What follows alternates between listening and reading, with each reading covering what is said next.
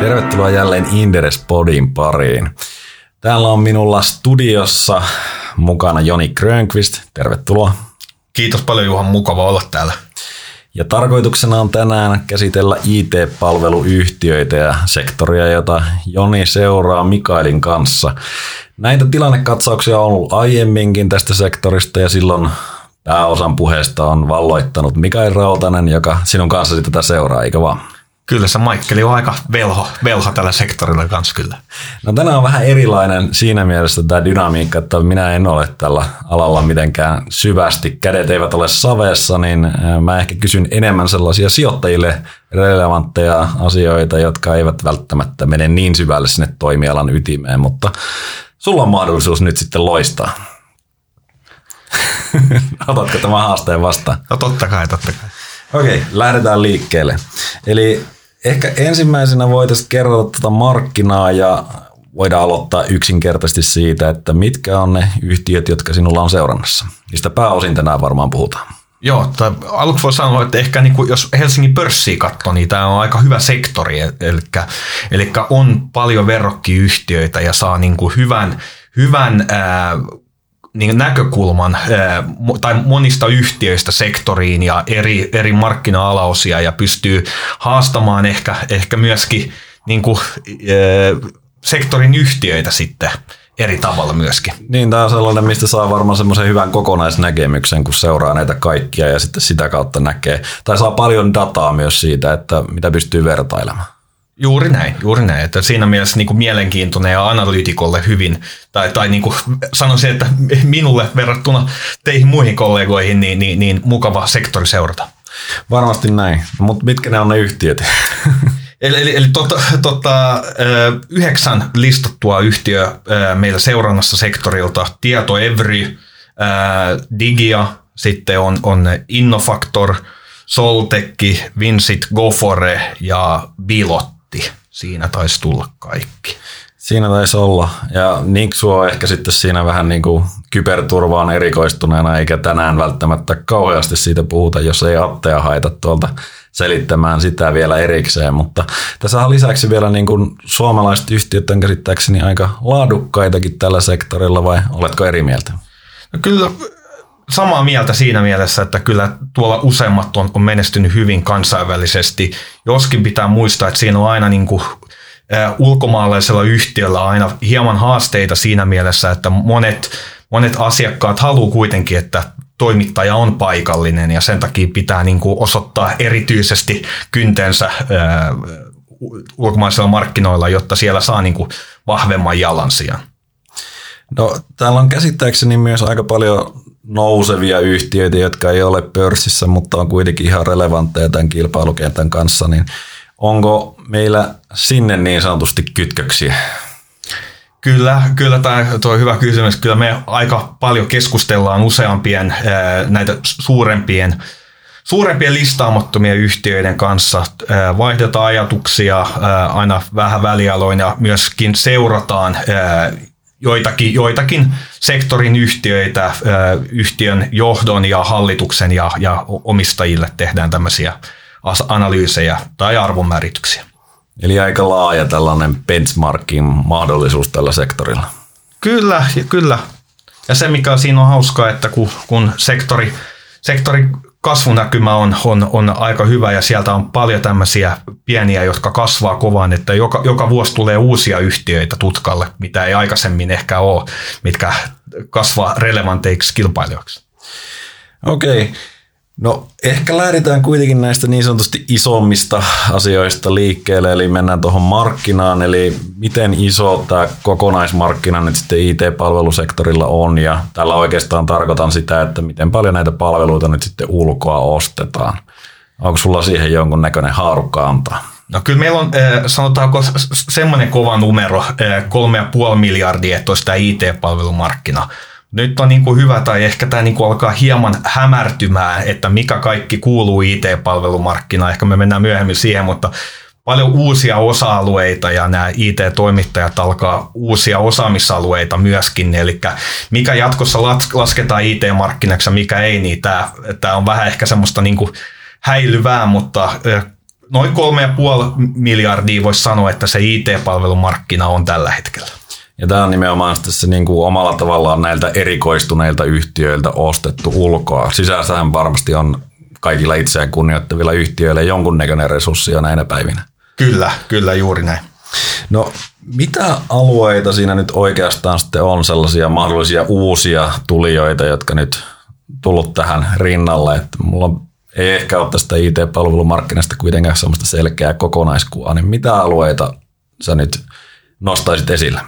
No niin, jos mennään pitkälle taaksepäin, 10, 15, 20 vuotta, niin ehkä niin kuin tämä digitalisaatio ja kaikki, kaikki siihen liittyvä, mutta sitten tämän jälkeen kaikkien verkkokauppojen ja, ja, ja tämän myötä on tullut uusia palveluita. Esimerkiksi voi sanoa, että pari vuotta sitten palvelumuotoilu, mitä ehkä aina on, niin, niin tämä oli kuuma, kuuma aihe markkinointiin liittyvää. IT-palveluyhtiöiden pitää, koska on niin paljon dataa, niin ymmärtää myös näitä asioita koska IT-palvelu tai, tai niin kuin, digitalisaatio on, on, on tehnyt monelle liiketoiminnalle tullut niin kriittiseksi alueeksi, niin, niin, niin se on myös noussut johdon ja hallituksen pöydälle strategisena asiana ja sitä kautta myös tämmöinen niin kuin sanotaanko digi, digi johdon konsultointi ja, ja strategiatyöskentely on, on, on tullut yhä tärkeämmäksi usealle tuota IT-toimittajalle. Niin tämä on käytännössä hyvinkin kokonaisvaltainen tämä digitalisaation penetraatio, jos nyt puhutaan hienoilla sanoilla, niin varmaan se tulee yhä edelleen tärkeämmäksi osaksi mitä tahansa liiketoimintaa melkein. Juuri näin ja sitten, että uusien, uusiin, uusia teollisuushaaroja kasvaa koko, tai tulee koko ajan, jotka vaatii IT, IT palvelumark- tai IT-kehitystä ja sitä kautta on, on hyvä kysyntänäkymä. No, äh, miten markkinaosuudet tällä hetkellä tässä Suomen markkinoilla menevät? Ketkä siellä on isoja ja missä nämä meidän Helsingin pörssiyhtiöt nyt tällä hetkellä suunnilleen menevät? Joo, no, kyllä noin kansainväliset generalistit vielä suur, suurinta osaa markkinasta, eli Tietoevry, CGI, Fujitsu, Accenture ja Capgemini, niin kyllä niillä semmoinen varmaan reilu parin miljoonan markkina, markkinaosuus on tällä hetkellä. Pari miljardin varmaan. Pari, pari miljardin kyllä. No, laitetaan muutama nolla Laitetaan lisää. muutama nolla lisää siihen. yes. Ja sitten sen jälkeen meillä tulee näitä, näitä mitä tunnetaan paremmin listattuja, eli nämä meidän listatut yhtiöt, ja niitä on ehkä noin parikymmentä, jotka on semmoisen 20-100 miljoonan luokkaa tämä keskisuurta, niin niillä on sitten reilu miljardi ja, ja, ja sitten loppuhäntä, loppuhäntä siitä on sitten tämmöisiä pienempiä, pienempiä IT-toimijoita. Okei. Okay. Ja onko, miten, onko tuo jakauma teillä nimenomaan, mitä käydette niin kuin periaatteessa nämä isot generalistit ja keskisuuret toimijat ja sitten pienet vai miten te tätä jaottelette itse?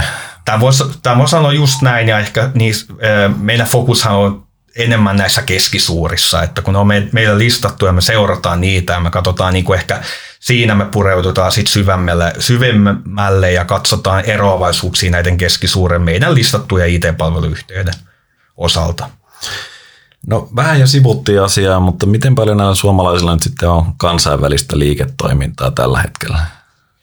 Ketkä siellä on merkittävillä liiketoimilla. Mä tiedän, että ainakin Vincitilla on Kaliforniassa joku liiketoiminta, joka kuulostaa tosi kuumalta, mutta Joo, kyllä, ne muilla kyllä. on kuitenkin vähän isompia vielä.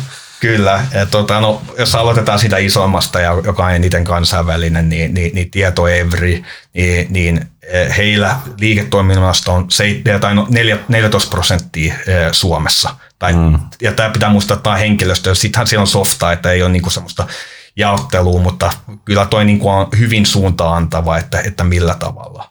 Ehkä se mielenkiintoinen sitten niin tuossa kysymyksessä on, että heillä on, niin kuin, heillä on aika paljon offshore, eli noin puolet ja puolet on onshore ja toiset puolet offshore. Eli onshore tässä lasketaan sitten Pohjoismaat, missä he on läsnä. Ja onko se offshore siis Intia vai onko se jotain tämmöistä niesorea jostain Puolasta tai muualta? Siellä on Intia pääasiassa, mutta sitten siellä on Tsekkiä, Tsekkiä ja Puolaa ja Latviaa. Okei. Okay. No miten sitten Tietoevrin käsittääkseni, onko se kuitenkin pääosin pohjoismaista vai onko se ihan eurooppalainen yhtiö? Kyllä se on niin kuin vielä pää, pääosin pohjoismaista strategian fokus täällä, täällä että sitten vaan niin kuin tehdään offshorena, offshorena täältä, Pohjoismaihin. Joo. No entäs muut, joilla on kansainvälistä toimintaa? Seuraavaksi suuri se on Innofactor. Innofactorilla reilu 30 prosenttia kansainvälistä, tai nekin on oikeastaan ne on muissa Pohjoismaissa. Ja Innofactorhan on, on yritysostoin laajentunut sinne ja, ja, ja, ja tota, tämän jälkeen niin siellä on oikeastaan aika, aika tasaisesti, eli ne, jotka on ulkomailla, ulkomailla niin se on niin kuin 10 prosenttia, noin 10 prosenttia, että siellä on Siili, Siili, Vinsit, Gofore, kaikilla noin 10 prosenttia kansainvälistä liiketoimintaa ja sitten on näitä puhtaita, puhtaita suomalaisia. Eli siellä on käytännössä tämmöisiä lähtöjä, mutta miten nämä on menestyneet? Pääseekö nämä keskisuuret suomalaiset niin oikeasti jossain vaiheessa dominoimaan tuota maailmaa vai onko ne enemmän sellaisia kokeiluja? No, se on niinku, oikeastaan voi sanoa, että kaikki, kaikki nämä, niinku, jotka on nyt myöhemmin lähteneet, eli nämä Siili, Siili, Vinsitti, Gofore, e, ja hyvä muistaa Bilottikin, Bilotillakin on, on kansainvälistä liiketoimintaa, on lähtenyt suht maltil, tai maltillisiin investoinneja, eli orgaanisesti lähtenyt siellä kasvamaan asiakkaiden mukana yleensä, ja siinä mielessä ei ole suurempia riskejä siinä mielessä. Kuka tällä hetkellä vaikuttaa, että on niin kuin onnistunut hyvin, niin toi Vincitin juuri, kun mainitsit, niin Kalifornian liiketoiminto, niin on, on, vaikuttaa, että se vetää tällä hetkellä vetää hyvin, hyvin ja siellä on hyvät näkymät ja siellä on ensimmäisiä indikaatioita, että siellä päästäisiin viimeinkin tekemään sitä, mitä siellä aluperin haettiin, eli päästäisiin Suome, Suomesta käsin tekemään ää, ää, jenkkeihin, jenkkeihin toimituksia. Että. Onko tässä siis ajatus se, että Suomi onkin se offshore-maa, mikä ehkä Intia on tällä sektorilla aiemmin ollut? Joo, kyllä. Tämä oli se tarkoitus. Ja tämä oli aikaisemmin, ymmärtääkseni asiakkaalla oli siellä ei, ei oikein haluttu sitä, mutta nyt koronan, koronan myötä, niin kun olla tehtä, tehdään etänä, niin, niin, niin tämmöisiä mahdollisuuksiakin on avautu, avautumassa. Mielenkiintoinen. Homma. Katsotaan, miten se etenee. Onko näillä yhtiöillä niin kuin strategiassa joku tietty tavoite, että, että ulkomainen liikevaihto olisi jotain tiettyjä prosenttia joskus tulevaisuudessa, vai onko ne enemmän menevät tilanteen mukaan? Kyllä pääasiassa mennään, mennään tilanteen mukaan, että matalin investointeja katsotaan, katsotaan, että minkälainen kysyntä on. Joo, pienen riskin maailman vallotusta. Mutta se on ihan fiksu tapa yleensä, ne ei ole kaikilla mennyt ihan mutkeen kuitenkaan, kun suomalaiset on lähtenyt maailmalle. No, mennään seuraavaan osioon käydään läpi kasvu ja kannattavuus viimeisen vuoden aikana ja tässä ehkä sellainen tausta, että tosiaan edellinen tilannekatsaus on tehty reilu vuosi sitten tälle, tälle sektorille ja nyt käydään se vuosi takaperin ja sitten mietitään sen jälkeen, että miten tämä koronakausi on sitten sujunut näiltä yhtiöiltä. Minkälaisia kasvulukemia sieltä on tullut? Joo, to, jos viime vuoden, vuoden takaisin lähdetään, niin silloinhan siellä oli muutamia yhtiöitä, joilla oli tämmöisiä rakenteita, laittoi omia rakenteita, oli kasvanut semmoiseen koko luokkaan, että oli jo tullut haasteita siinä, että ei toi oma pakka enää niin kuin pysynyt niin hyvin näpeissä ja siellä, siellä tuli kannattavuushaasteita ja niitä, niitä korjailtiin ja saatiin korjattua ja nyt oli niin kuin ehjä paketti niin kuin lähteä, lä, lähteä eteenpäin ja, ja tota, ää, sanotaanko, että kahden kolmen vuoden takaisin ja semmoisia kovia orgaanisia kasvulukuja ei enää. Että se huomasi viime vuoden lopulla, että se kasvu alkaa vähän sen hidastumaan, vaikka se on vielä hyvä, jos verrataan niin kuin pörssiä yleisesti, niin, niin kyllä IT-palvelumarkkinan kasvu on hyvä, eli nämä keskisuuret, sanotaanko, e, jos IT-palvelumarkkina kasvaa semmoinen, e, tieto Evry on sanonut Pohjoismaissa 3-5 prosenttia, hmm. niin su, suuri osa näistä meidän, e, meidän listatuista keskisuurista pystyy pystyy ja pitäisi pystyä kasvamaan tätä nopeammin. Ja on pystynytkin. Tässä tietenkin sitten niin kuin pullonkaulana jossain vaiheessa voi olla joillakin osaajat, koska on kuitenkin hyvin henkilöstöintensiivistä, mutta isossa kuvassa sanotaanko, että 5-10 prosenttia on semmoinen niin kuin, niin kuin hyvä kasvu, mutta parhaat pystyy sitten yli, yli, on pystynyt aikaisemmin yli 10 prosentin kasvuun. Ja nyt puhutaan orgaanisesta kasvusta nimenomaan ilmeisesti. Kyllä, kyllä. Ja yritysostot sitten siihen päälle. Yritysostot siihen päälle ja sitähän melkein, melkein kaikki on tehnyt viimeisen parin vuoden aikana. Että siellä, on, siellä on monet tehnyt useampiakin yritysostoja, jotka on niin kuin se on yksi äh, tärkeä osa strategiaa kans monella yritysostot. Mutta organien kasvu, niin 5-10 prosenttia on semmoista hyvää kasvua. Joo. No, miten sitten kannattavuuspuoli? Miltä se on viimeisen vuoden aikana näyttänyt? Se on mennyt parempaan suuntaan, sanotaanko, että siellä on monia, jotka on ollut tähtiä kauan, jotka, jotka on tehnyt selvästi yli 10 prosentin ebita-marginaalia pidemmän aikaa. Sitten siellä on näitä yhtiöitä, joilla on ollut jotain rakenteellisia haasteita väliaikaisesti, jotka on pystynyt hyvin parantaa kannattavuutta, mutta sanotaanko, että yli kyllä niin kuin nähdään nyt, niin, niin, niin useammat on, on parantanut kannattavuutta ja, ja pääsee siihen noin 10 prosentin ebitaan. Ja ebita nimenomaan siis käytännössä Kyllä. liikevoitto, josta on otettu pois nämä aineettomat poistot yritysostoista. Kyllä, juuri näin. Yes. Tota, haluatko vielä nimetä muutaman yhtiön ja heittää sieltä jo, joitakin parhaita ja ehkä sitten niitä heikoimpia nyt viimeisen vuoden ajalta? Kyllä sektorin kärki kannattavuudella mitattuna on Gofore, noin, noin ne, tai 14 prosentin ebitaa, ebitaa tehnyt. Sitten Vinsit on parantanut, parantanut hyvin viimeisen vuoden aikana, voi sanoa, tai vajaan vuoden aikana. Digia on todella hyvin parantanut jo, taitaa olla lähemmäs kolme vuotta jo kohta, kun on kannattavuuskehitys ollut hyvän suuntaista. Ja sitten siellä on, on myös nämä muut, jotka oli, jo, joilla oli transformaatio kesken, tämmöisiä perinteisiä, jotka on tullut taas hyville tasoille. Innofactor, Soltekkikin nyt näytti, näytti tuossa Q2 navigoi hyvin läpi koronan. Joo. No mutta mennään siihen koronaan, koska tämähän nyt sinänsä on aika mielenkiintoinen. Digiloikasta puhutaan paljon ja tämä markkinaympäristö on varmaan ollut ainakin mielenkiintoinen, mutta sä voit varmaan kertoa, että onko se ollut hyvä vai huono näille tota, IT-palveluyhtiöille noin yleisesti. Kyllä tämä, niin kuin, tämä kevät ja kesä on ollut aika, aikalaista niin kuin vuoristorataa kommenttien ja sit, niin kuin toteutuneiden lukujen osalta. Eli silloin kun korona puhkesi, niin monet, monet otti ehkä vähän turhan paljon etunojaa ja kommentit oli aika, aika negatiivisia ja, ja, ja siitä tultiin niin kuin varovaiseksi ja ei, no ei varmaan kukaan tiennyt silloin, että, että mitä, mitä tapahtuu ja yhtiöt reagoi, reagoi siihen lomautuksilla ja, ja, ja, ja otti pois ohjeistuksia ja leikkasi osinkoja, mutta sitten Maailma ei pysähtynytkään niin, ihan maailma ei pysähtynytkään, vaan voi melkein sanoa, että toisinpäin niin kuin vaikutti. Eli Eli Q2 oli niin kuin kautta linjan oli vahvoja, tai pääosin voi sanoa, että kahdeksan yhdeksästä ylitti odotukset Joo. sektorilla ja kannattavuudet oli hyviä.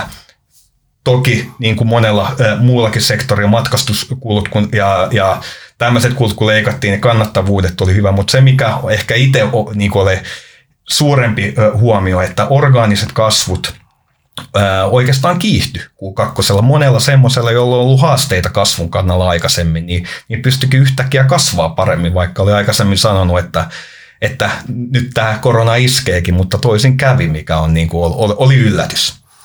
Niin, siellä on varmaan asiakkaat vähän niin kuin pakotettukin tuohon digitalisaatioon, nekin viimeiset, jotka siellä on taistellut vastaan, koska sehän nyt on ollut ainoa liiketoimintamuoto, joka tuossa koronakaudella veti eteenpäin.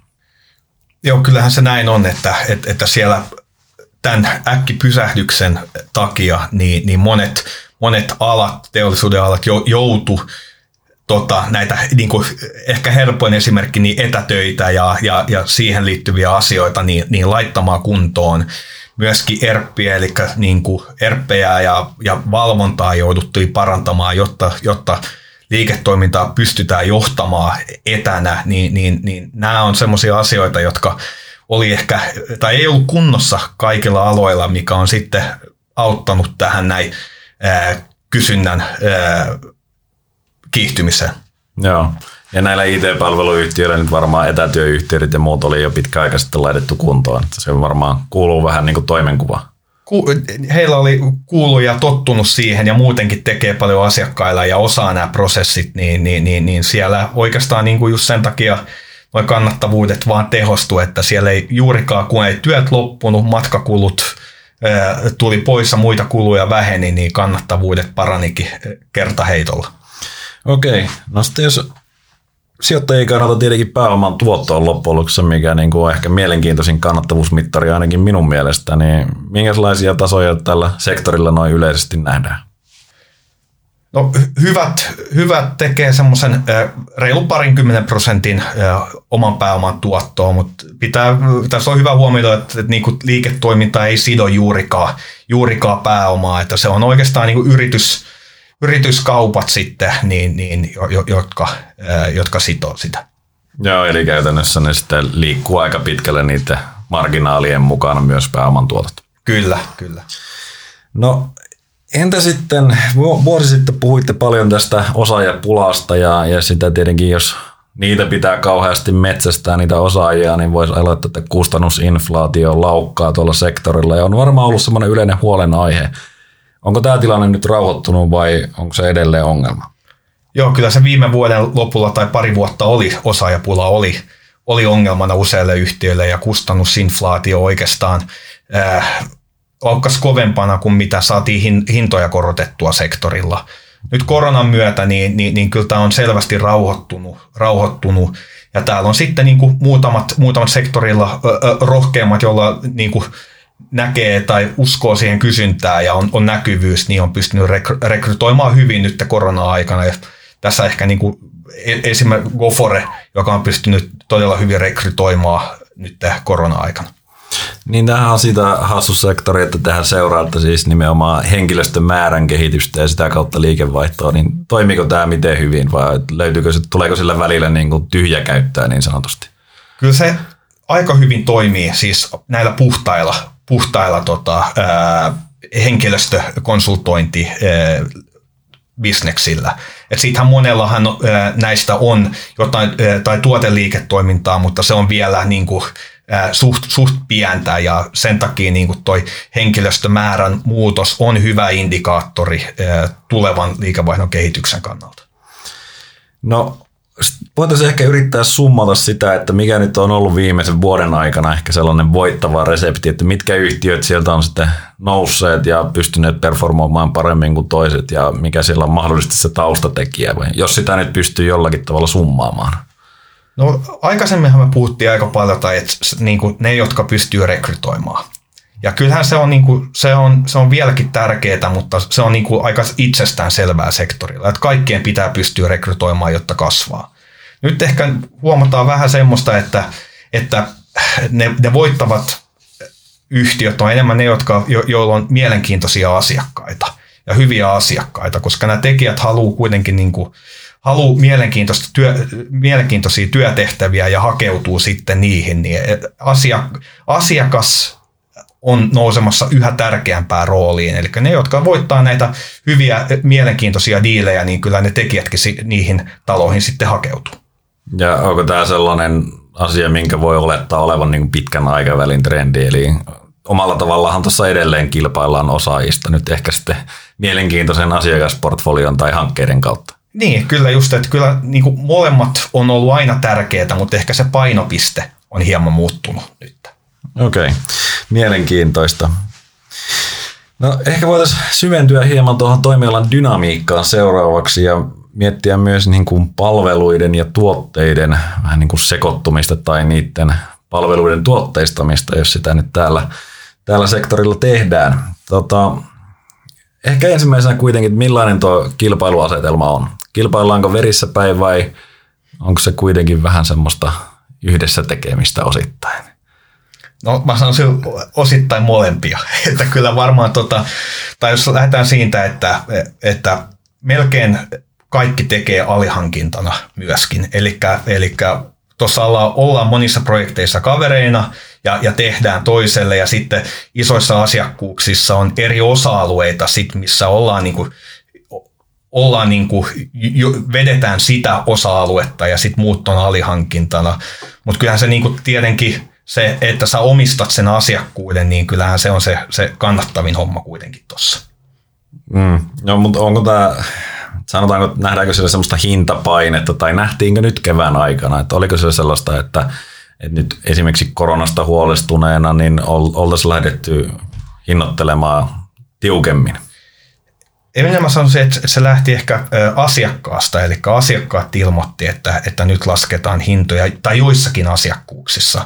Mutta tämä kyllä niin kuin, tämä, tämä, oli, tämä oli muutamia asiakkuuksia ja ymmärtääkseni nekin veti sitten takaisin. Ja, ja tämä, sehän olisi muuten näkynyt myöskin kannattavuuksissa aika nopeasti sitten yhtiöille ja kannattavuudethan oli Q2 kautta linjan vahvoja.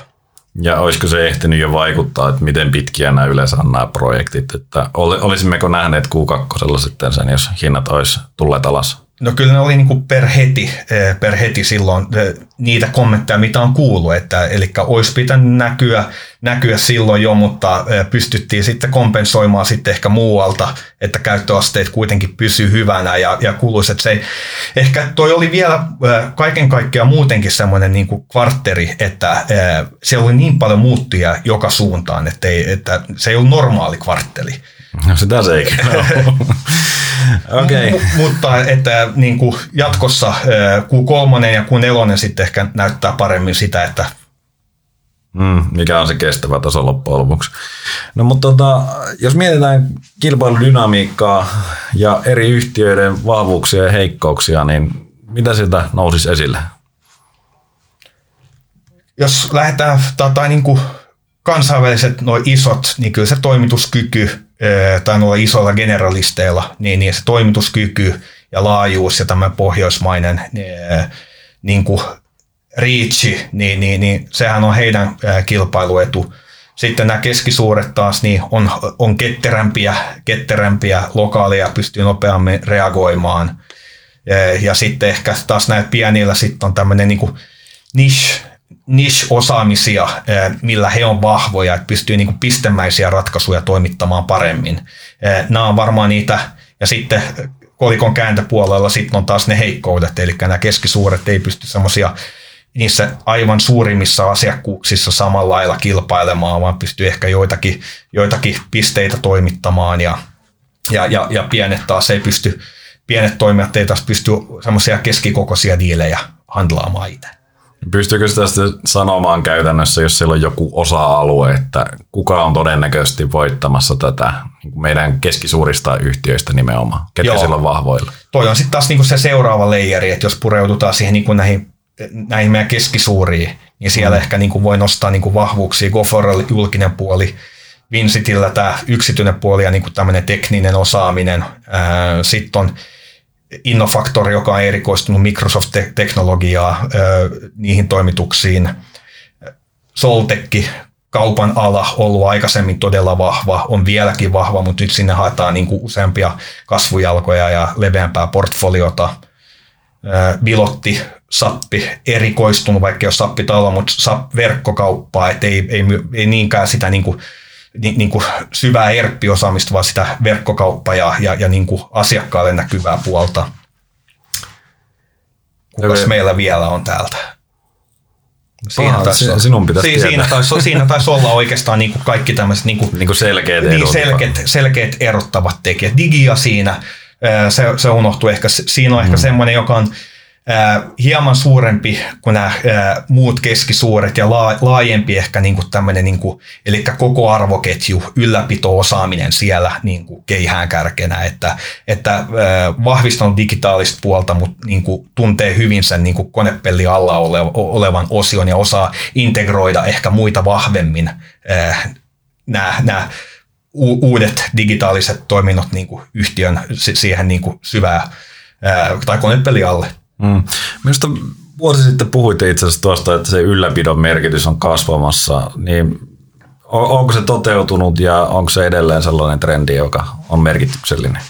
Kyllä tämä, kyllä tämä on varmaan semmoinen, joka tulee olemaan useamman vuoden. Et nyt on, ollaan aikaisemmin rakennettu ö, paljon, paljon uusia toimintoja ja niitä ei ole integroitu välttämättä ei ollut aikaa integroida kunnolla. kunnolla ja, ei sitä kasvuvaiheessa jouda. Just näin, just näin. Ja, ja, ja niin kuin ehkä yksi osoitus siitä on, että, että, että monet, monet näistä muista keskisuurista niin, niin haluaa haluu niin kuin tämän osaamisen myös heidän palettiinsa, mikä niin kuin myöskin todistaa, että, että tämä on niin kuin semmoinen alue, mitä asiakkaat vaat, vaatii ja haluaa. No entä sitten konsolidaatio ja yritysostot? kyllähän näitä sektorilla koko ajan tapahtuu, mutta onko se vauhti kiihtynyt tai hidastunut ja ollaanko nyt sitten ihan viime aikoina nähty merkittäviä liikkeitä? Voi sanoa, että niin kuin, jos mennään kolme vuoden takaisin tai viisi vuotta takaisin, niin, niin, niin kyllähän siellä on ollut koko ajan aktiviteettia, pientä, pieniä, pieniä järjestelyjä ja sitten suurempia järjestelyjä. järjestelyjä. Se, mikä silloin oli ehkä huomioarvosta, että näitä pienien yhtiöiden arvostuskertoimia, tai niin kuin kauppojen arvostuskertoimet on noussut koko ajan. Sitten tuo, kun korona alkoi, niin silloinhan se kyllä niin kuin pysähtyi oikeastaan seinään toi, toi, toi niin kuin IT-palvelumarkkinan yritysjärjestelyt. Ja, ja tota, siihen nyt on aika looginen syy tavallaan siinä mielessä, että myy, myyjät – halusi vielä, vielä vanhoilla, vanhoilla luvuilla ja kertoimilla ja, ja, ja tota, ostajat sitten niin kuin halusi sitä epävarmuutta hinnoitella sisään ja siinä, siinä mielessä niitä ostajan ja myyjän näkemysero oli, oli, oli tota liian iso, että kauppoja toteutuu, mutta sitten nyt kun näkyvyys parani vähän tuossa kesän jälkeen, niin kyllähän silloin nähtiin, nähtiin heti, että sieltä alkoi taas niin kuin transaktioita tapahtumaan niin pienempiä kuin isompia. Joo. No sanoit, että kertoimet on vähän niin kuin ollut koko ajan noususuunnassa, to, niin ne on ollut pörssissäkin, mutta onko nämä edelleen sellaisia, että tässä luodaan yritysarvoa vai onko ne yleisesti olleet sellaisia, että ne on olleet selkeästi omistaja-arvoa luovia? Kyllähän siellä niin kuin siili pystyi silloin ö, useita vuosia niin kuin hyvin – hyvin tota strategiaa toteuttua luomaan arvoa, mutta kyllä se niin viimeiset varmaan kolmisen, nelisen vuotta, niin kuin, tai no ehkä nelisen vuotta, pari-kolme vuotta on ollut haastavampaa. Haastavampaa, että kaikki ei välttämättä, tai kaikki ei ole onnistunut siinä. Että pitää muistaa, että kyllä niin kuin kaikki näihin, kun ostetaan henkilöstöä, niin siihen liittyy myös yl- melkein aina semmoista ristä, sitä riskiä, että kaikki ei, ei jää siihen, että siellä vähän vaihtuvuus lisääntyy. Ja sitten varsinkin niissä yrityskaupoissa, jossa, jossa on niin kuin henkilöstöriippuvaista se liiketoiminta, että muutamat avainhenkilöt johdossa, jos, jos se liiketoiminta on nojannut paljon heihin, sitten he ovat siellä ja lähtevät sen jälkeen, kun lokapit, niin, niin, niin kyllä, kyllä tässä pitää olla tarkkana. Joo, no on kuitenkin tällä hetkellä, jos joku näistä yhtiöistä ilmoittaa yritysostosta, niin onko yleensä ensireaktio kuitenkin positiivinen? No se on härkä markkina, kyllähän No se, se on härkä markkina ja sehän, sehän riippuu tässä kanssa, että kuinka pitkällä perspektiivillä mä katsotaan. Mm. Et kun, kun mietitään, että osaajapula on ja ei saada ja, ja olisi kuitenkin niin kysyntää paljon, niin lyhyellä tähtäimellä sanoisin, että nämä jos katsotaan vuoden kahden päähän, niin, niin ei välttämättä aina ole omistaja-arvoa tai ei, ei, ei ole niin houkuttelevia. Hmm. Mutta jos pystyy katsomaan sitä pitemmälle, niin, niin, niin kyllä ne sitten niin kuin helposti, koska muuten ei pysty kasvamaan. Eli jos sä pystyt rakentamaan ja varsinkin jos on strategisesti joku semmoinen uusi osaamisalue, osaamisalue, mikä ei ole niin kuin, mitä asiakkaat tarvii, niin silloinhan siitä voi niin kuin, niitä pidempiä synergioita tulla. Joo. No onko tällä toimialalla joku sellainen NS-rajapyykki, joka nyt sitten pitäisi päästä yli, että voisi sanoa, että pystyy osallistumaan niin valtaosaan niistä isoistakin toimituksista, vai voiko sellaista nyt oikeastaan määrittää? Onko isompi aina parempi oikeastaan se minun kysymys? Mä sanoisin, että ei ole, tai ei ole sellaista rajapyykkiä, eikä isompi ole aina parempi. Koska mä sanoisin ehkä enemmän tämä niin ostamisen kulttuuri kanssa on muuttunut paljon viimeisen, äh, viimeisien vuosien aikana, että pilkotaan enem, enemmän näitä isoja IT-projekteja. Et siellä ei, ole, ei osteta yhdeltä isolta tietoevryltä enää ja, ja sitten he pilkkoo sen, vaan, vaan ostajat on paljon fiksumpia tällä hetkellä ja pilkkoo niitä pienempiin osa-alueisiin ja, ja, ja, ja myöskin niin kuin lyhyempiin, lyhyempiin intervalleihin. Niin, ja, sitä paremmin seuraamaan sitä Pystyy paremmin ja... seuraamaan projektia ja muuttamaan suuntaa, jos on tarve, ja, ja, ja enemmän kokeilevaa, että onnistuuko, tai ei kokeilevaa, se on ehkä väärä sana, mm. mutta että silleen, että, että ei lukittauduta pitkäksi aikaa tähän kehityssuuntaan, vaan, vaan säilytetään myös se mahdollisuus muuttaa suuntaa, jos tulee esimerkiksi teknologia, kun kehittyy koko ajan, tulee uusia ratkaisuja, että, että ei olla vahvasti kiinni yhdessä teknologiassa ja pystytään muuttaa. Ollaan ketteriä myös asiakkaana. Joo, toi on varmasti fiksua. Entä sitten alihankkijaverkostot ja niiden merkitys? Onko se edelleen kasvussa vai onko ne omalla tavallaan vähän niin kuin kaikki tekee samaa? Onko siellä erottavia tekijöitä?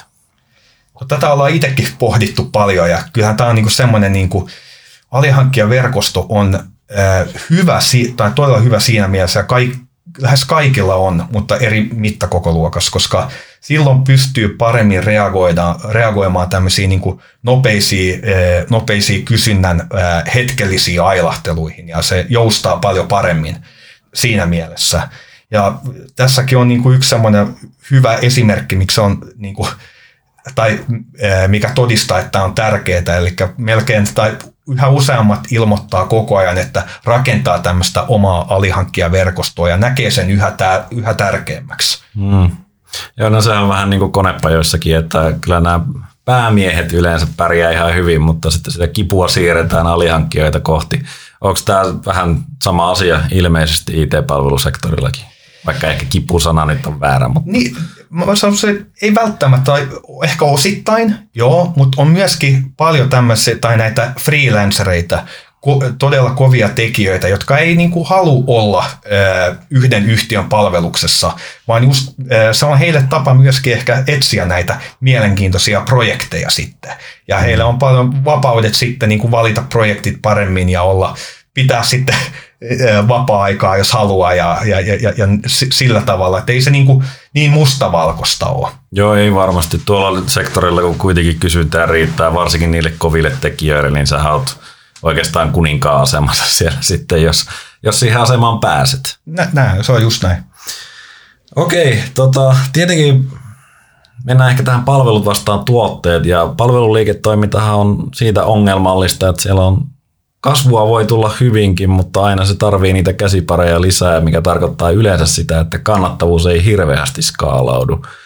Mutta sitten jos saadaan tuotteistettua niitä palveluita tai tehdään itse tuotteita, niin sitten tietenkin tämä sijoittamisen kraalin malja, eli kannattava tai skaalautuva kasvu, niin olisi mahdollista.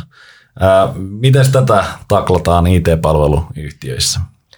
No tässä on mä sanoisin, hyvin erilaisia strategioita on puhtaita, puhtaita ää, henkilö, henkilöstöbisneksiä, sitten on, on, on miksejä tässä, eli semmoisia, mistä saadaan niinku tuotteita, mistä saadaan synergioita ja mitä on kehitetty ja ehkä on semmoisessa niinku cash cow-moodissa ja on ollut, ollut aina siellä.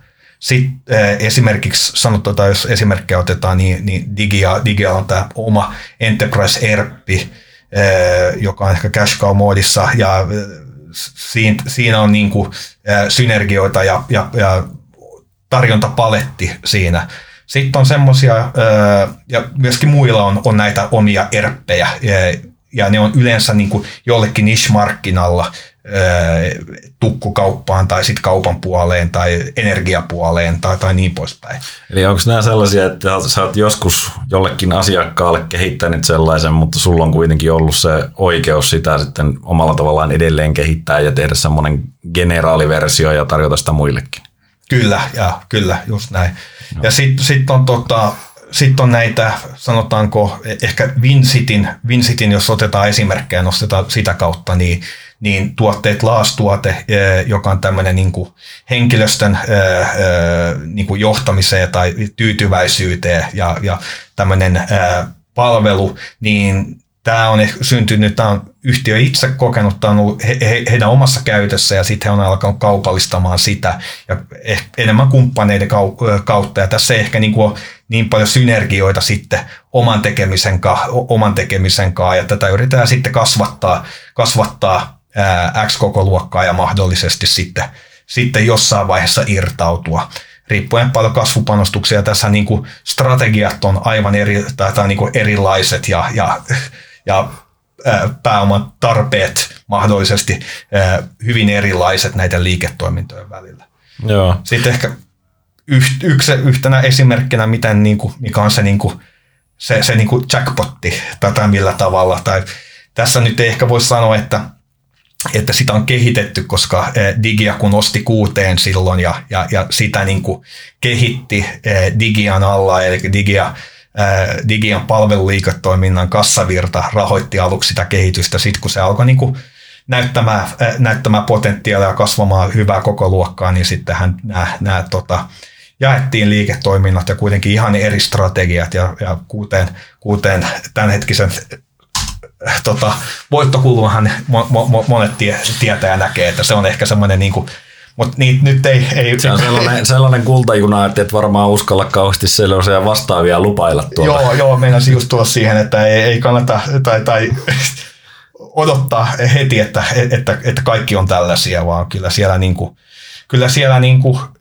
kipuja on ollut ja niin kuin monet, monet niin, niin näistä toiminnoissa, niin kyllä ne on lähtenyt hitaammin käyntiin monet nämä uudet tuotteet kuin mitä, mitä aluksi ollaan odotettu. Soltekillahan on myös paljon, hehän on panostanut viime vuosina voimakkaasti kanssa omiin tuotteisiin, jotka, jotka alkaa, siellähän energiapata utilities-puolen tuo, tuotteella tällä hetkellä todella hyvä, hyvä, hyvä veto tai kysyntä.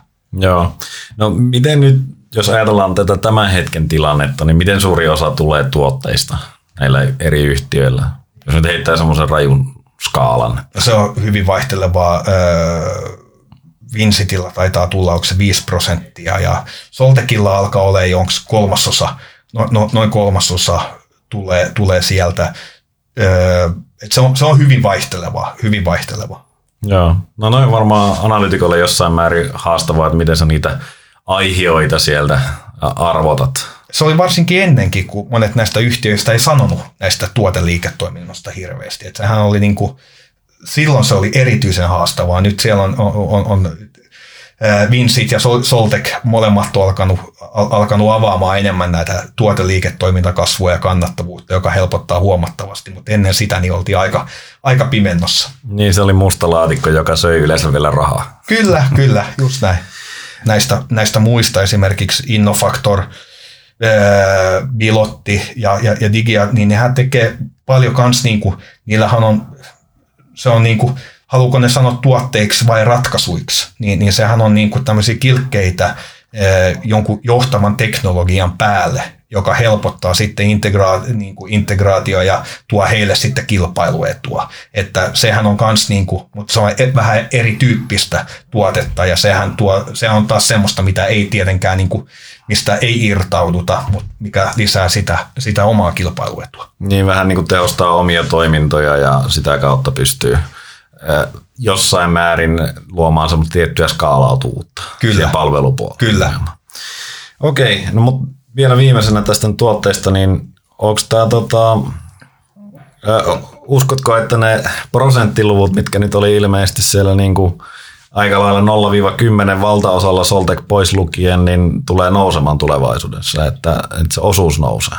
Kyllä siellä ihan hyviä kasvuaiheita, tai kasvuaiheita on ja tulee varmasti, kyllä se tulee nousemaan millä, millä aikajänteellä, millä kulmakertoimella, niin se ehkä on se kysymys, mitä vielä, tuossa on aika lyhyt, lyhyt historia vielä, niin kuin mitä me, me ollaan pystytty seuraamaan, ja sitten siellä on Soltekilla on esimerkiksi sellaisia tuotteita, jotka on, on kanssa semmoisessa niin cash cow-moodissa tällä mm. hetkellä. Siellä on muutamia tuotealueita, jotka kasvaa, kasvaa kovaa, mutta se ei niin kuin, se, se, niiden potentiaali ei näy vielä, koska ne tuotteet on kuitenkin sen verran, osittain sen verran pieniä vielä.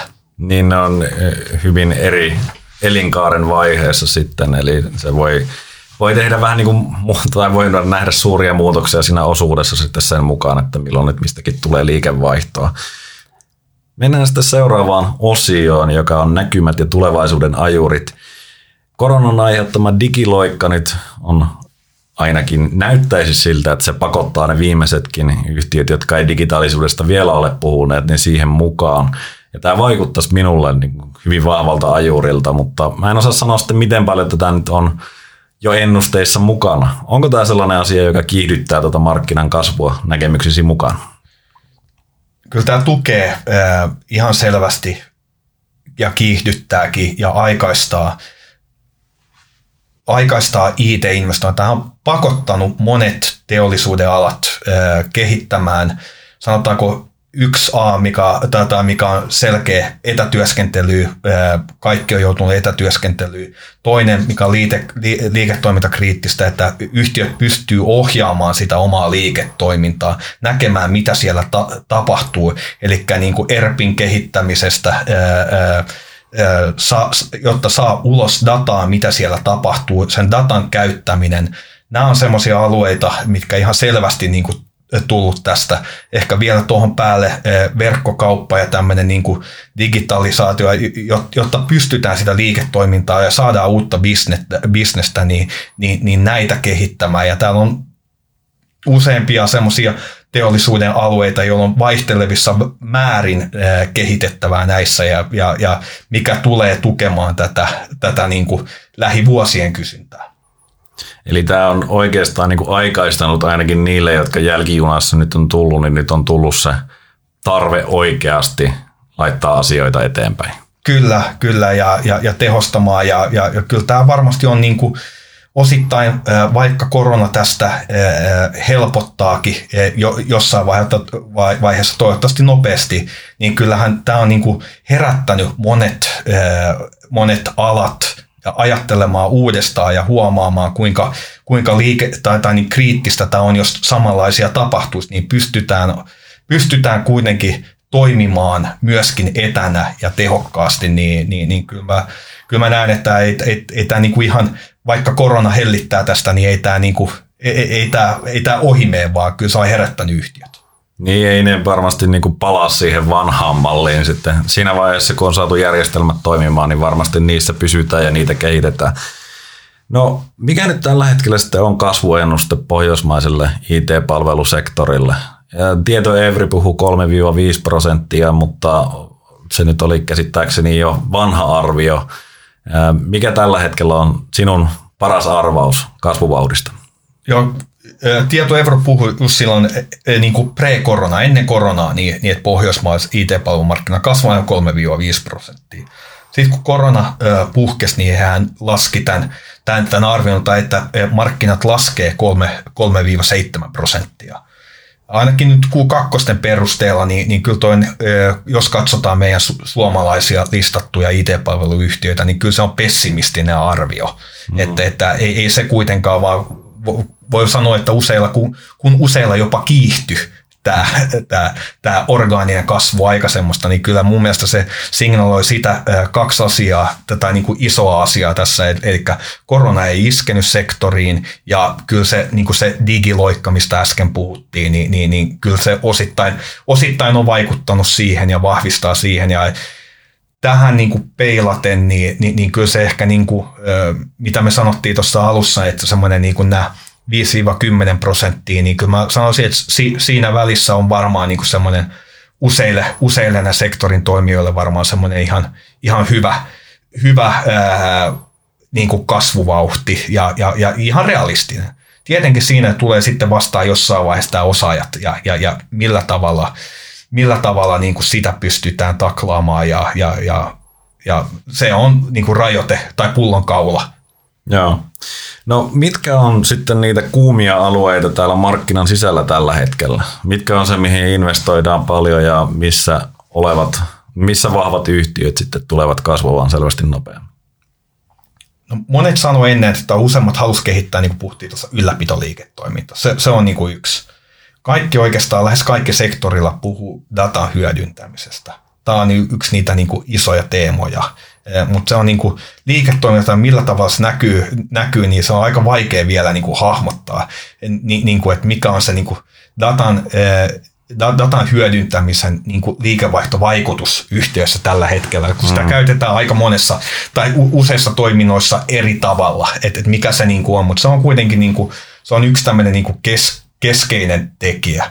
Mm. Sitten varmasti ehkä koronan myötä puhuttiin äsken noista, mutta kyllä niin kuin verkkokaupat, kaikki niin kuin siihen liittyvä, liittyvä tekeminen, palvelumuodon designi, markkinointiautomaatio, näitä asioita on, on kyllä niitä, niitä, niitä alueita, jotka kasvaa. Ja pilvi, kaikki niin kuin pilvitekeminen siihen liittyvä. Okei, mennään sitten vähän niin kuin lähitulevaisuuteen, eli ehkä semmoisia karuja suuntaviivoja, mitä voidaan näiltä yhtiöiltä odottaa tuossa Q3-tuloskaudella, joka on tässä kohta käynnistymässä? Joo, tota, pitää, tai niinku, se on myös haastava niinku siinä mielessä, että, että, että miettii, että tuossa Q3 alkupuolella niin, niin yht, tai osa yhtiöistä meni vähän niin kuin back to normal.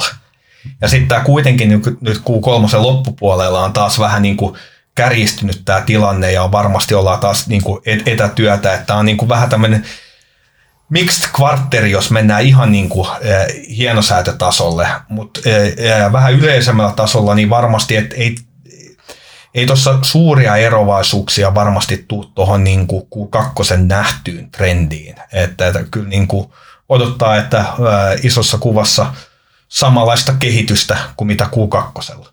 Ei tuossa syitä muuhun oikeastaan ole. Joo, eli hyvin menee noin pääosin. Kyllä, kyllä. No entä sitten ensi vuosi? Minkälaisia tuloskasvunäkymiä siellä niin kuin noin pääsääntöisesti on? Ei ehkä käydä kaikkia yhtiöitä tässä läpi, ne voi kaikki tutkaisella sitten yhtiösivuilta, mutta noin yleisluontoisesti niin tuloskasvualasta kai tässä puhutaan. Tuloskasvu on, äh, joo, mutta meillä on, sanoisin, että yleisesti niin, niin suhteellisen varovaiset kannattavuusennusteet, että, että nyt nähtiin Q2 ehkä vähän semmoinen extraordinääri boosti siinä kannattavuudessa just matkustuskulujen takia. Siellä on totta kai yhtiökohtaisia ajureita on suuntaan sun toiseen, mutta yleisesti et ei kannattavuusparannusta ei, ei, ei odoteta hirveästi ensi vuonna ennusteissa tällä hetkellä ja, ja se, se tulee enemmän se tuloskasvu, tuloskasvu kasvun kasvun kautta sitten. Joo, eli liikevaihdon kasvun kanssa mennään suunnilleen käsi kädessä, että marginaaleja ei odoteta paranna. Isossa kuvassa näin. Mennään sitten meidän viimeiseen osioon, eli arvostustasot ja riskit. Tämä on ollut oikeastaan mun suosikkisektoreita tässä koronakaudella. Yhtiöt on osoittaneet, että ne ovat varsin vastustuskykyisiä koronalle ja pystyneet tekemään hyviä tuloksia tänä vuonna oletettavasti ja myös vuosia aiemmin. Eli omistaja-arvoa on luotu ja kohtuullisen hyvät näkymät, kuten tässä juuri puhuttiin. Silti nuo kertoimet vaikuttaa semmoisilta, että ne sopii tällaiselle äh, vähän niin kuin arvosijoittajallekin. Miksi sektoria hinnoitellaan suhteellisen alhaisilla kertoimilla? Tuo on hyvä kysymys. Mä sanoisin ehkä, tässä on, mä lähtisin ehkä vähän ö, useamman vuoden taakse katsomaan niin kuin IT-palvelusektoria silloin ja minkälaisessa tilanteessa silloin ja lähtisin siitä purkamaan. Eli silloin tehtiin paljon isoja projekteja, tai usein tehtiin isoja projekteja, siellä tuli monilla sektorin yhtiöillä, tuli niin kuin kvartaali toisensa jälkeen rumia tämmöisiä projektiyrityspettymyksiä, jotka pilas sitten niin kuin kvartaaleja ja melkein joka, tai niin kuin useampana vuodena vuoden tuloksen. Mm. Mutta nyt niin kuin aikaisemmin puhuttiin, että toi ost, tai niin kuin, ä, ostokäyttäytyminen ja että niin kuin nämä on pilkottu projektit pienempiin osiin ä, ja myöskin nämä toimittajat, sektoriyritykset osaa toimittaa paremmin ja se projektin hallinta on parempaa. Ja näitä projektiyrityksiä tulee yhä vähemmän. Me voisi melkein sanoa, että monet näistä, niin kuin, näistä kannattavuus heikkouksista sektorilla viimeisen, par, viimeisen parin vuoden aikana on ollut yhtiöiden omia sisäisiä asioita, jotka sitten on niin saatu korjattua. Mutta pääsääntöisesti paljon kannattavuudet on, on paljon stabiilimpia kuin aikaisemmin, mikä tuki sitä, että, että niin kuin myös kertoimet, kertoimet olisi korkeampia. Ja kun, kun kasvunäkymät on hyvät ja nyt näyttää, niin kuin, tai niin kuin nämä keskipitkän aikavälin trendit on ehkä niin kuin vielä paremmatkin nyt niin kuin koronan jälkeen näyttää, että tämä on, niin kuin, tämä on vähän kiihdyttänyt tätä digitalisaatiota. Eli siinä mielessä niin ei ole, ei ole kyllä on, mä olen samaa mieltä, että aika maltilliset kertoimet, ja sehän on osittain syy, miksi me ollaan kanssa ää, positiivisempia sektorilla kuin mitä me ollaan oltu viimeisen viiden vuoden aikana. Mm. Voisiko tota aiempaa, mitä sanoit, niin vähän niin kuin yksinkertaistaa sillä tavalla, että nämä on aiemmin ollut projektiyhtiöitä ja sitten ne projektien menestys on vähän niin kuin määritellyt sen tuloksen, mutta nyt ne on vähän aidommin asiantuntijayhtiöitä, jossa nyt ei varmaan tuntipohjasta ole oikeasti se hinnoittelu kauhean usein, mutta kuitenkin niin se on tasaisempaa se tulovirta. Vähemmän otetaan sellaisia isoja vastuita, jotka voi mennä pieleen. Se on just näin, että kyllä tuntihintasta tehdään vielä ja siinä mielessä, mutta se projekti on paljon pienempiä projekteja, lyhyempiä, eli siinä ei, niin kuin, ei, ei ole sitä mahdollisuutta mennä yhtä pahasti pieleen enää kuin aikaisemmin. Joo, ja tasaisempaa virtaa niin kauan, kun sä pystyt pitämään sen niin kuin henkilöstön käyttöasteen käytännössä hyvällä tasolla. Juuri näin. No, mikä tässä sitten on suurimpia riskejä ennen kuin lähdetään hehkuttamaan näitä yhtiöitä liikaa, niin mikä tässä voi mennä pieleen? Mikä tässä voi mennä pieleen, niin yksi tietenkin niin kuin, tai, tai riski on se osaajapula. Et, koska mä näen sen, että kyllä tämä niin kuin sektorina tässä tulee, ää, kysyntää tulee olemaan. Mutta se, että kuka pystyy niin kuin parhaiten tai ole kilpailukykyinen koko ajan, että markkina muuttuu kuitenkin – muuttuu yhä nopeampaa tahtiin, koska teknologia muuttuu, osaajien niin kuin tar- tai os- osaamisen tarve muuttuu koko ajan. Eli ne yhtiöt, jotka pystyy muuttumaan markkinan mukana, on niitä voittajia. Jos et sä pysty muuttumaan sen mukana ja, tai kysynnän mukana, niin sit sä oot heikommillaan. Yksi, ne on ehkä niinku tämmöinen, niinku niinku pidemmän, pidemmän aikavälin riskitekijä. Eli käytännössä vaatii koko ajan jatkuvaa oppimista tai sä tiput jossain kyllä, vaiheessa pelistä kyllä, pois. Kyllä, ja tässähän niinku ehkä niinku y- yksi semmoinen, niinku, millä tavalla, mä näen sen osana bisnestä nykyaikana, niinku tämmöinen niinku, tota, niinku IT-paljon, varsinkin jos sä oot iso, niin uudelleenjärjestelytarve. Eli tietohan uudelleen järjestelee niin kuin melkein vuosittain aika isoja tekee. Ja se on vaan, kun se, niin kuin, se on niin iso, että ja siellä on niin kuin osa, että se koneisto ei vaan muutu luonnollisesti tarpeeksi. Se niin kuin sisäinen koneisto ei pysty muuttumaan markkinan mukana enää. Eli se on ehkä niin kuin siinä mielessä yksi, yksi, yksi osittain voi heikkous, mutta kaikki joutuu muuttumaan. Joo. No onko jotakin muita sellaisia valikoituja yhtiökohtaisia riskejä, mitä tulisi tässä mieleen? Ennen kuin mennään meidän yhtiöpoimintoihin. Niin, no kyllähän se niin kuin, muutamathan on, on valinnut teknologiat niin, niin, että kuinka kilpailukykyinen se teknologia, tuleeko uusia teknologioita, jotka sitten on niin kuin parempia, niin, niin tämähän on yksi semmoinen kanssa niin kuin keskipitkän aikavälin se niin kuin riski näille yhtiöille. Mm. Eli Innofactorilla oli Microsoft ja Piloton Sapin kyydissä omalla tavallaan. Ja... Kyllä, kyllä. Ja sitten niin kuin lyhyellä, lyhyellä tähtäimellä, tai niin kuin, äh, äh, spesifisti niin yrityskaupathan on, koska se on keskeinen osa useamman yhtiön strategiaa ja, ja niihin liittyy aina, aina riskejä. Joo.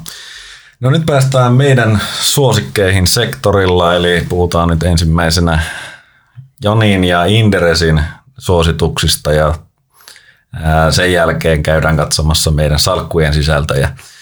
Mitkä on meillä tällä hetkellä suosikkeja ja me ei olla vielä niitä arvostuskertoimia tarkemmin käyty, niin jos näille heidät pikkusen semmoista keikkoa, että missä me mennään. Joo, kyllähän me tota, no meillä on ostosuositus tällä hetkellä äh, Siili, Vincent Gofore – ää, alkaa olemaan ää, kohta tavoitehinnoissa jo.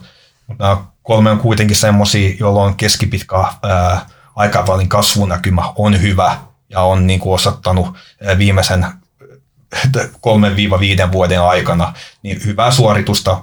Siellä on joillakin niin kuin rakenteellisia heikkouksia ollut matkan varrella, mutta niin kuin isossa kuvassa mennyt strategia eteenpäin ja kilpailukyky on hyvä. Sitten meillä on näitä muuta, muita yhtiöitä, Tieto Evry, ehkä mä nostaisin erityisesti sen, sen esille. Siellä on integraatio edennyt odotettua paremmin, nopeammin ja en, enemmän synergiahyötyjä, todella stabiili, vakaa ja tota, tasasta tulosta tekevä yhtiö on tällä hetkellä hyvin maltillisesti arvostettu. Joo, tässä puhutaan siis nimenomaan tämän nimen jälkiosan integroinnusta, eli Evryn ilmeisesti. Kyllä, kyllä. Et, että siellä on nyt niin kuin, siellä Q1 ja Q2 molemmilla niin joko aikaistettiin tai sitten nostettiin, eh, nostettiin synergiatavoitteita ja menee, menee, menee oikeaan suuntaan ja, ja historiassa on ollut todella stabiili tulostekijä, Joo. tuloksen tekijä. Sitten on, ää, Oliko meillä tieto Evryssä lisäsuositus vai mitä? Kyllä, yes. no. Ja sitten on näitä muita, näitä transformaatio läpikäyneitä yhtiöitä, kaikissa ollaan myöskin täl, tällä hetkellä positiivisia. E, e, Digi ja Soltec, Innofactor. Ehkä Digi on siinä transformaatiossa, tai niin kuin sanotaanko digitransformaatiossa aikaisemmin, niin, niin, tota, niin ehkä he on pisimmällä ja, ja, ja, ja, ja se on, he on todistanut jo, niin kuin, että he on niin kuin, onnistunut siinä. Sitten on Innofactor ja Soltec, molemmilla hyviä merkkejä tällä hetkellä. Innofactor ehkä siinä, siinä kanssa hieman pidemmällä, pidemmällä tällä hetkellä. Siellä on, on monta tulos, tuloskasvun kvartteria tai paran, tuloskasvun parannuskvartteria takana. Soltekilla ne, ne tuoteliiketoiminnot on mielenkiintoisia ja siellä alkaa, al, alkaa näkymään valoa tunnelin päässä. Eli meillä on pelkkiä positiivisia suosituksia sektorilla. Bilotti, se oli oikeastaan tuon ainoa tuossa, niin kuin, joka alitti, että siellä korona iski odotettua, odotettua voimakkaammin liiketoimintaa, niin siinä ollaan vielä tarkkailuasemissa. Eli suosituksella. Kyllä. Ei tota, no tosiaan noin pullina olla niin kuin ikinä tällä sektorilla. No, no en ole, ja veikkaan, että Michaelkaan ei ollut e, e, en, ennen kuin... Joo, nyt näyttäisi siis tähdet olevan oikeassa asennossa. No, et vastannut niihin arvostustasoihin, olisikin varmaan ollut haastava tuohon kokonaisuuteen niitä laittaa, mutta käydään nyt niin kuin, mikä on semmoinen normaali PE-luku, jos sijoittaja haluaa sitä katsoa. Sanotaanko ehkä mitä me aikaisemmin käytettiin, niin, niin näillä, jotka kävi transformaatio, niin P10-12, sitten nämä liikkuu aika paljon nämä, nämä, nämä keskisuuret P12-15 ja, ja tietoevry sitten tämmöinen iso, tasainen, stabiili, laaja asiakasportfoli P15 oli, oli aikaisemmin, mutta kyllähän niin näkymät sektorilla on on paremmat ö, omasta mielestä kuin, kuin ne oli aikaisemmin ja, ja tai, tai keskipitkään kysyntänäkymät ja osoittanut hyvin stabiilimpaa liiketoimintaa kuusempi vuosi takaperin, niin ei ole niin kuin, tavallaan, tavallaan syy, syytä, että miksi, miksi ei arvostustasot voisi nousta. Niin, siis tämä on oikeastaan se mun ongelma ollut tässä, että tähän on alhaisempia kertoimia, mitä Helsingin keskiarvo, siis Helsingin pörssin kokonaisuuden PE, niin miksi? Kyllähän nämä tekee paljon parempaa tuloskasvua, niillä on paremmat näkymät ja niin kuin lähtökohtaisesti ei nämä riskiprofiilitkaan mitään hurjia ole, niin mun mielestä vähän kummallista. Onko tämä sitä historiaa, että niitä on aiemmin saanut PE10, että ne, niistä ei ole totuttu maksamaan vai mikä tämä niin, varmaan osittain sitä, ja kun ollaan ajateltu, että tämä on kons- konsulttibisnestä, kun tämä on ehkä, niin kuin, tai mä en tiedä mikä on konsultti, tai tämä on, niin kuin, nämä on näitä vivahteita näissä sanamuodoissa, mitä käytetään, mutta kyllä tämä niin kuin on, ja mun mielestä tämä niin kuin se, mikä tukee sitä, että näitä niin kuin tekeminen on yhä kriittisemmässä roolissa asiakkaiden liiketoimintaa, niin, niin, niin tämä niin kuin, ne on siellä pysyäkseen, nämä, kun ne kerran tehdään, nämä ratkaisut sinne tai toimitukset tehdään sinne, niin vaatii kuitenkin sitä ylläpitoa ja jatkokehitystä koko ajan. Että näähän ei ole semmoisia, että sä meet kerran ja teet sen, vaan sehän niin kuin yleensä se jatkuu se tekeminen asiakkaassa, mikä tekee siitä niin kuin kumppanuutta ja pitkäaikaisempaa ja tuo sitä jatkuvuutta. Niin siis jatkuvuuden puutehan olisi ollut siinä, tai sillä projektiaikakaudella oli varmasti hyvä argumentti, että,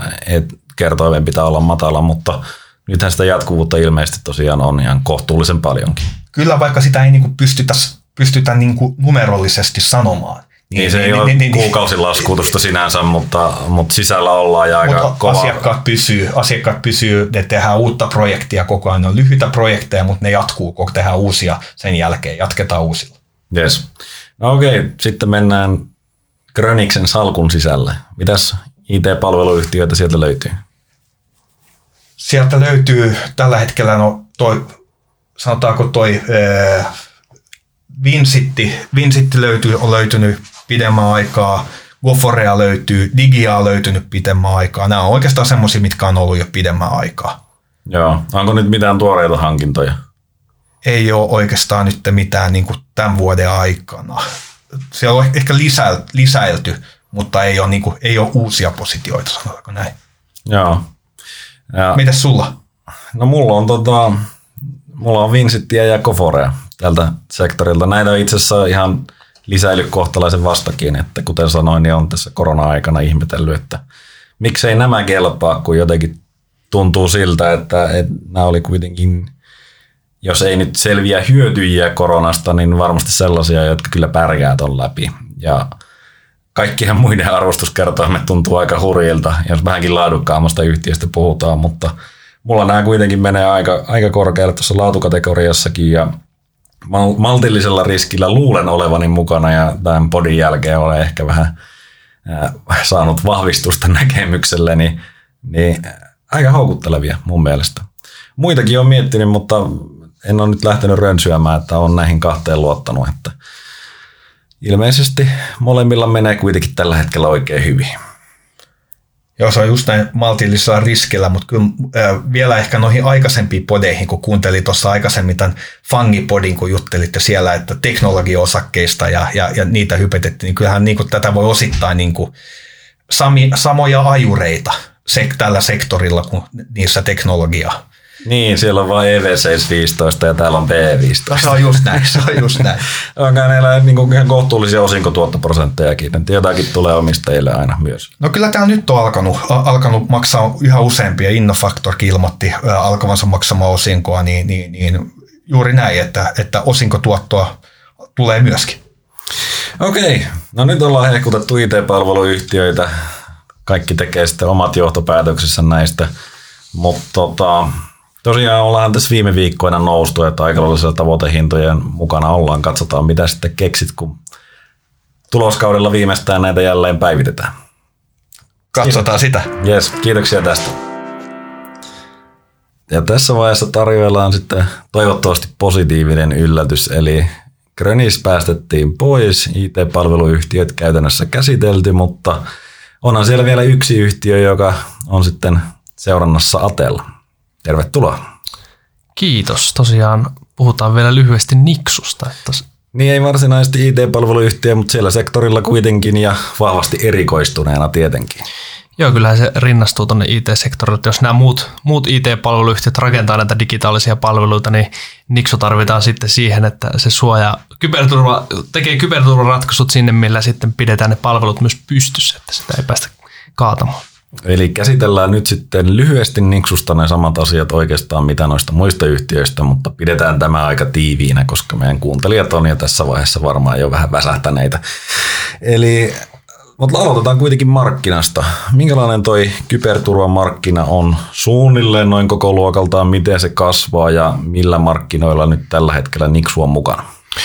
No se kybermarkkina globaalisti puhutaan jo yli 100 miljardin markkinasta – sitten taas jos lähdetään perkaan sitä Nixulle, Nixulle relevanttia markkinaa, niin se, sitä kokonaisuudesta noin puolet on näitä palveluita, mitä Nixu tekee, mutta sitten Nixu toimii Euroopassa ja tällä hetkellä pääosin Pohjois-Euroopassa, niin siitä että mark- tarkkoja markkinan kokoja ei sinänsä ole, mutta yksi arvio oli niin kuin Länsi-Euroopan tasolla, että puhutaan karkeasti 16 miljardin markkinasta.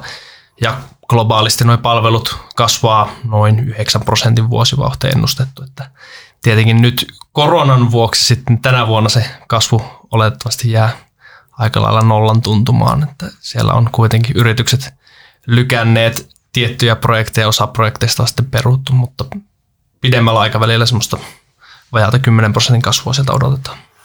Niin, me puhuttiin tuossa Jonin kanssa, että IT-palvelusektori aika lailla selvisi tästä koronasta ja itse asiassa saattoi jopa kiihdyttää kasvua, mutta ilmeisesti – Niksulla ei ihan niin helppo ole ollut tämä viimeinen vuosi.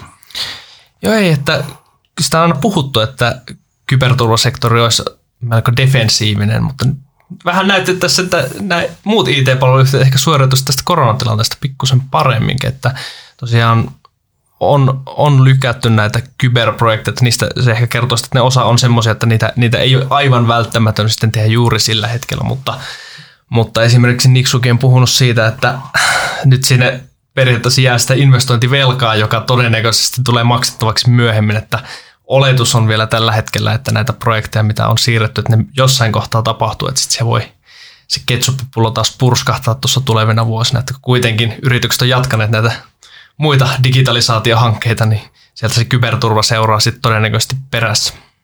Oletettavasti näin. Jos käydään Niksun avainlukuja tai yleistä kehitystä viimeisen vuoden aikana, kun tosiaan vuosi on kulunut siitä, kun edellisen kerran näitä vastaava tilannekatsaus tehtiin IT-palvelu sektoriin, niin mikä se iso kuva on ollut? No, vuodessa onkin aika paljon tapahtunut, koska jos mennään sinne vuoden takaiseen syksyyn, niin siinä vaiheessa Nixu oli aika vielä kovassa, kovassakin kiidossa, että jos katsotaan, katsotaan vuoteen 2019 asti, niin Nixu on kasvanut keskimäärin noin 25 prosenttia vuodessa, että siellä on ollut vahvaa orgaanista kasvua ja sitten sitä kasvua on myös tehty yritysostoja just laajennettu ulkomaille.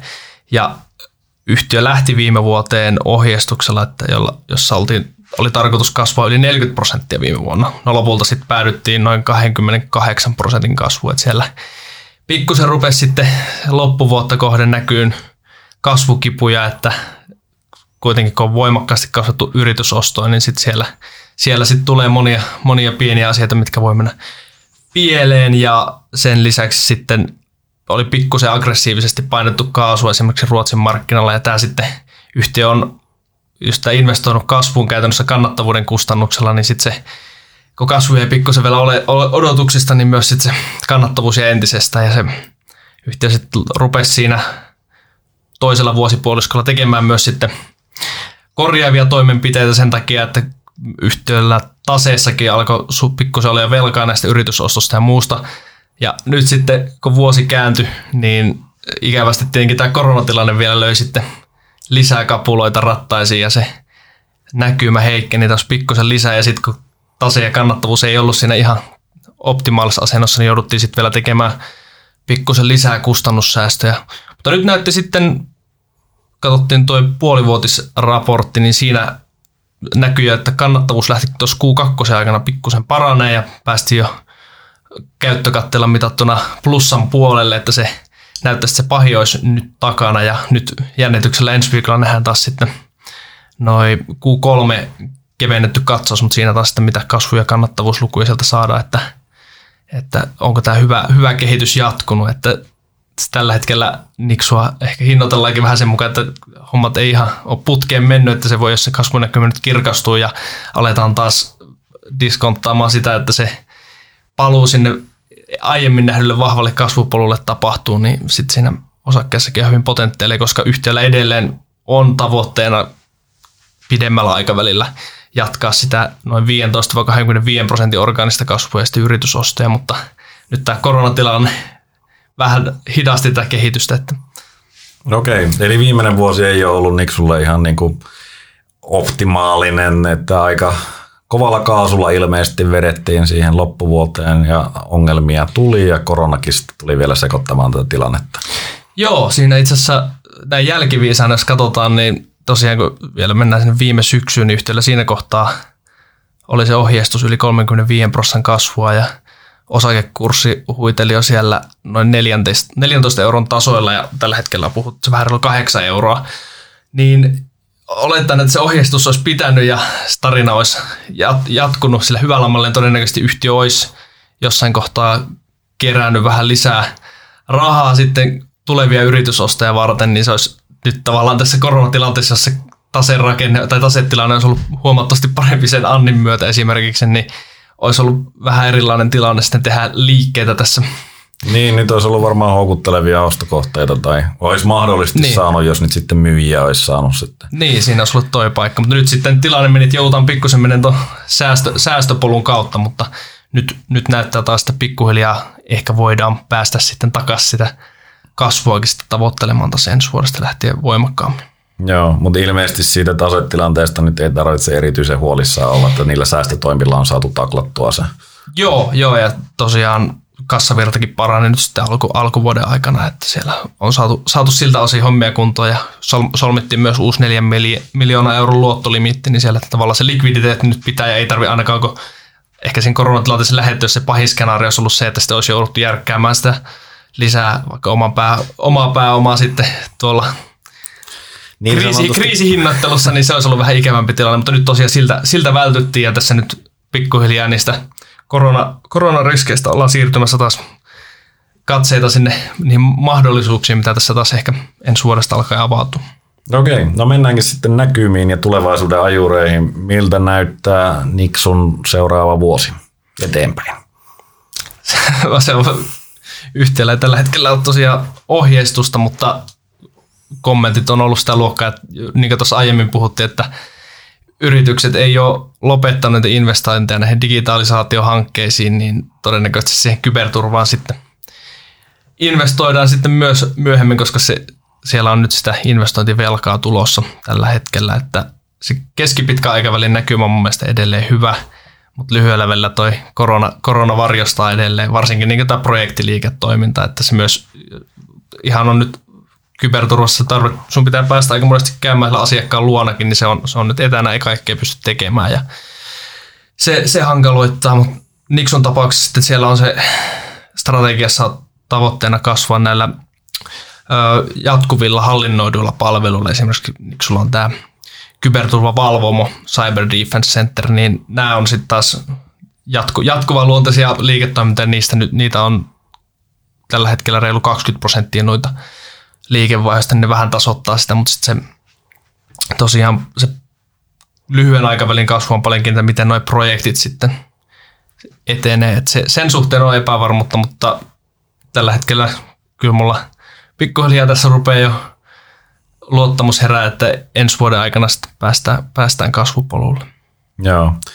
Onko siellä muita jatkuvia palveluita kuin tämä mainitsemasi 20 prosenttia? Joo, yhteensä, yhteensä ne jatkuvat palvelut, se on osa, osa on vähän erilaisia, niin niistä kokonaisuudessa jatkuvat palvelut on karkeasti noin 35 prosenttia tällä hetkellä liikevaihdosta, ne, ne vähän tasasta sitä. Joo, ja loput projekteja. Joo, pääosin sitten siellä on myös tämän viimeisimmän yrityskaupan myötä se Esenta, joka on tullut Tanskasta, niin siinä tuli sitten tätä niin teknologialisenssien jälleenmyyntiä, niin se, se on sitten karkeasti, voisi sanoa, että noin 10 prosenttia liikevaihdosta. Se, se vähän voi myös näitä kasvulukuja heilautella nyt kvartaali kautta puolivuotistasolla, jos sattuu isoja, isoja lisenssikauppoja olemaan, että ne tyypillisesti vaan vähän matalakatteisempaa, että niistä, niitä kannattaa myös sijoittajan seurata, Joo. seurata sitten.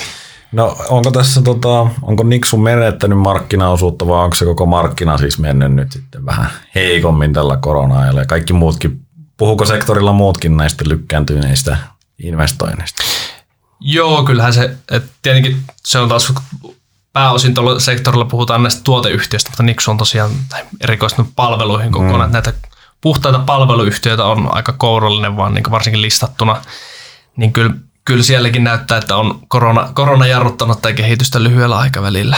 Että se on vähän ihan yleinen ja sitten ihan näissä markkinatutkimuksissakin on todettu se, että tänä vuonna se ja markkina, markkina jarruttaa, että sinänsä siihen nähden Nixu on suoriutunut ihan hyvinkin, että kuitenkin alkuvuodestakin se liikevaihto on kasvanut, kasvanut jos nyt ihan varmasti 16 prosenttia taisi Q2 kasvu, koko, kokonaiskasvu oli kuitenkin että alkuvuodesta se reilu 10 prosenttia – Joo. Et siinä, kun, mutta siinä oli sitten just tämä teknologian jälleenmyynti, että se, että se, vähän, se vähän hämää siinä, mutta, mutta sille, että Nixo kyllä, ei, en voisi en vois sanoa, että olisi menettänyt markkinaosuuksia tässä.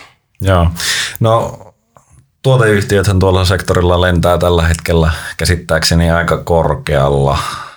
Minkälaisia arustasoja siellä on ja onko tässä se vaara, että se palveluosuus omalla tavallaan pienenee ja tuotteisiin panostetaan sitten enemmän? Joo, se, no jos katsotaan globaalisti, niin kyllähän ne arvostustasot on kybersektorilla yleisesti tosi korkeita. Tuoteyhtiössäkin siellä ei ole kovin, missä puhutaan yli 50 kertaa liikevaihto taitaa he, heilua tällä hetkellä jo esimerkiksi tämä CrowdStrike.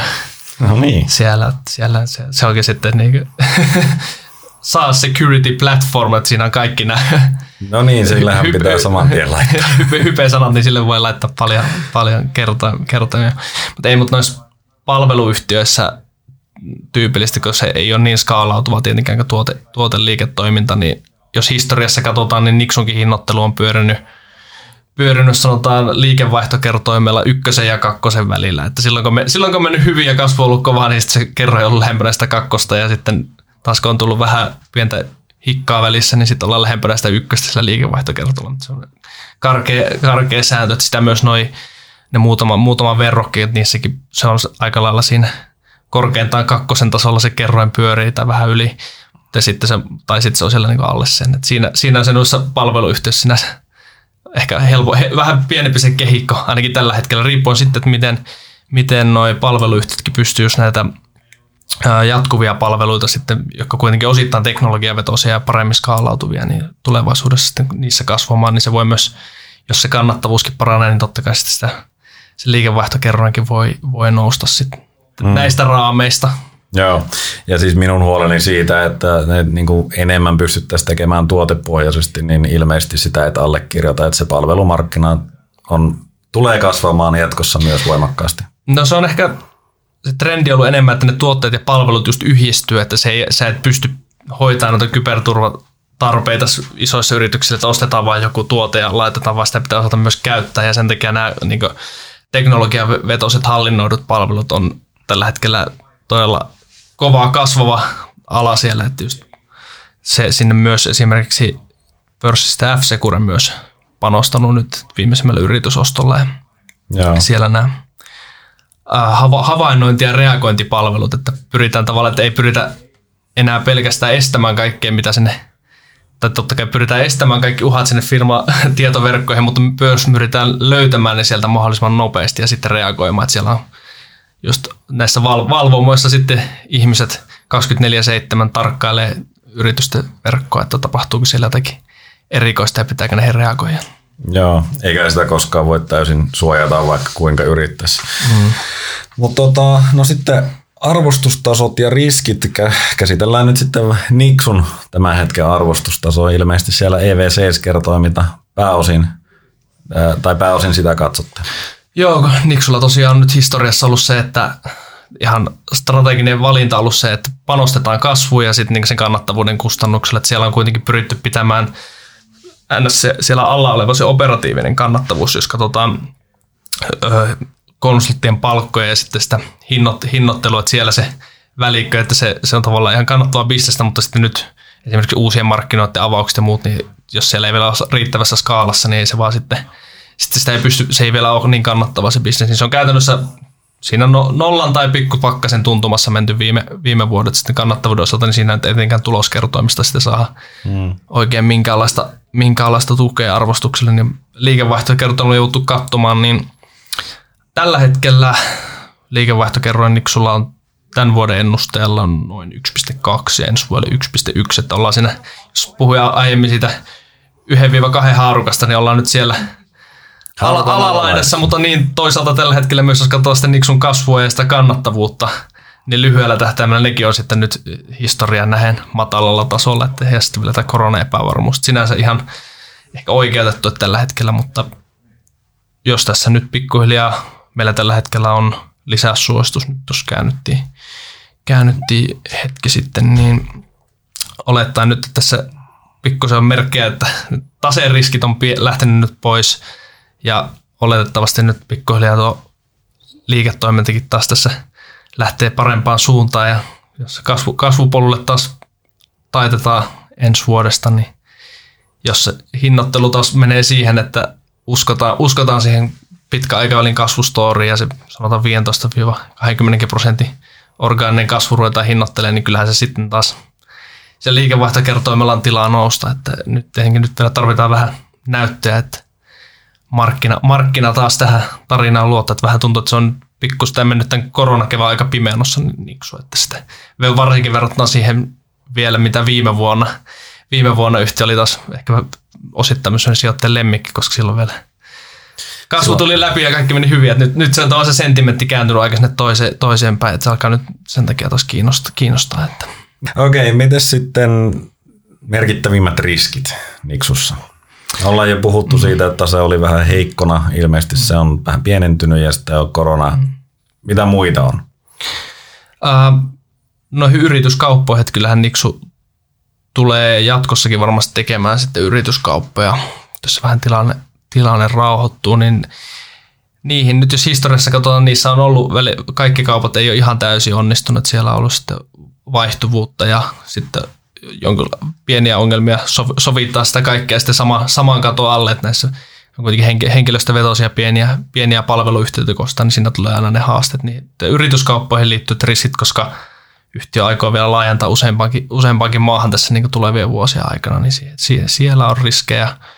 Sen lisäksi ihan yleisesti kyberturvamarkkinalle on kaadettu sanotaan viimeistä kymmenen vuotta, niin todella paljon rahaa ja kaadetaan edelleen. Että se investointiaalto on ollut aika valtava. Että pääosissa on kohdistunut näihin tuoteyhtiöihin, mutta kyllä myös sitten tuolla palvelupuolella se kilpailun kiristyminen on totta kai, totta kai riski. Että, että tällä hetkellä vielä Euroopan tasolla ei, on, on jo muutamia niin isompia, isompia toimijoita, mutta niin Niksukin tavoitteet täällä Pohjois-Euroopassa niin nousua, nousua sitten isoimmaksi, että siinä saataisiin sitten skaalaetuja ja muita. Että vielä, vielä se näyttää ihan, ihan mahdolliseltakin, mutta voi olla, että tässä nousee muitakin, muitakin haastajia sitten niin, jos tähän tulisi... samalle tontille sitten. Ja sitten voi olla, että se kilpailun kiristyminen sitten voi näkyä sitten myös marginaaleissa sitten, että se puristaa se hintapaine jossain kohtaa, jos se markkina niin rupeaa sillä, kypsymään. Kun sä pääset sinne kasvutavoitteeseen ja se marginaalitavoite mm. pitäisi saada saavutettua, mm. niin jos sillä onkin kova kilpailu, niin se ei välttämättä ole ihan niin helppoa. Mutta...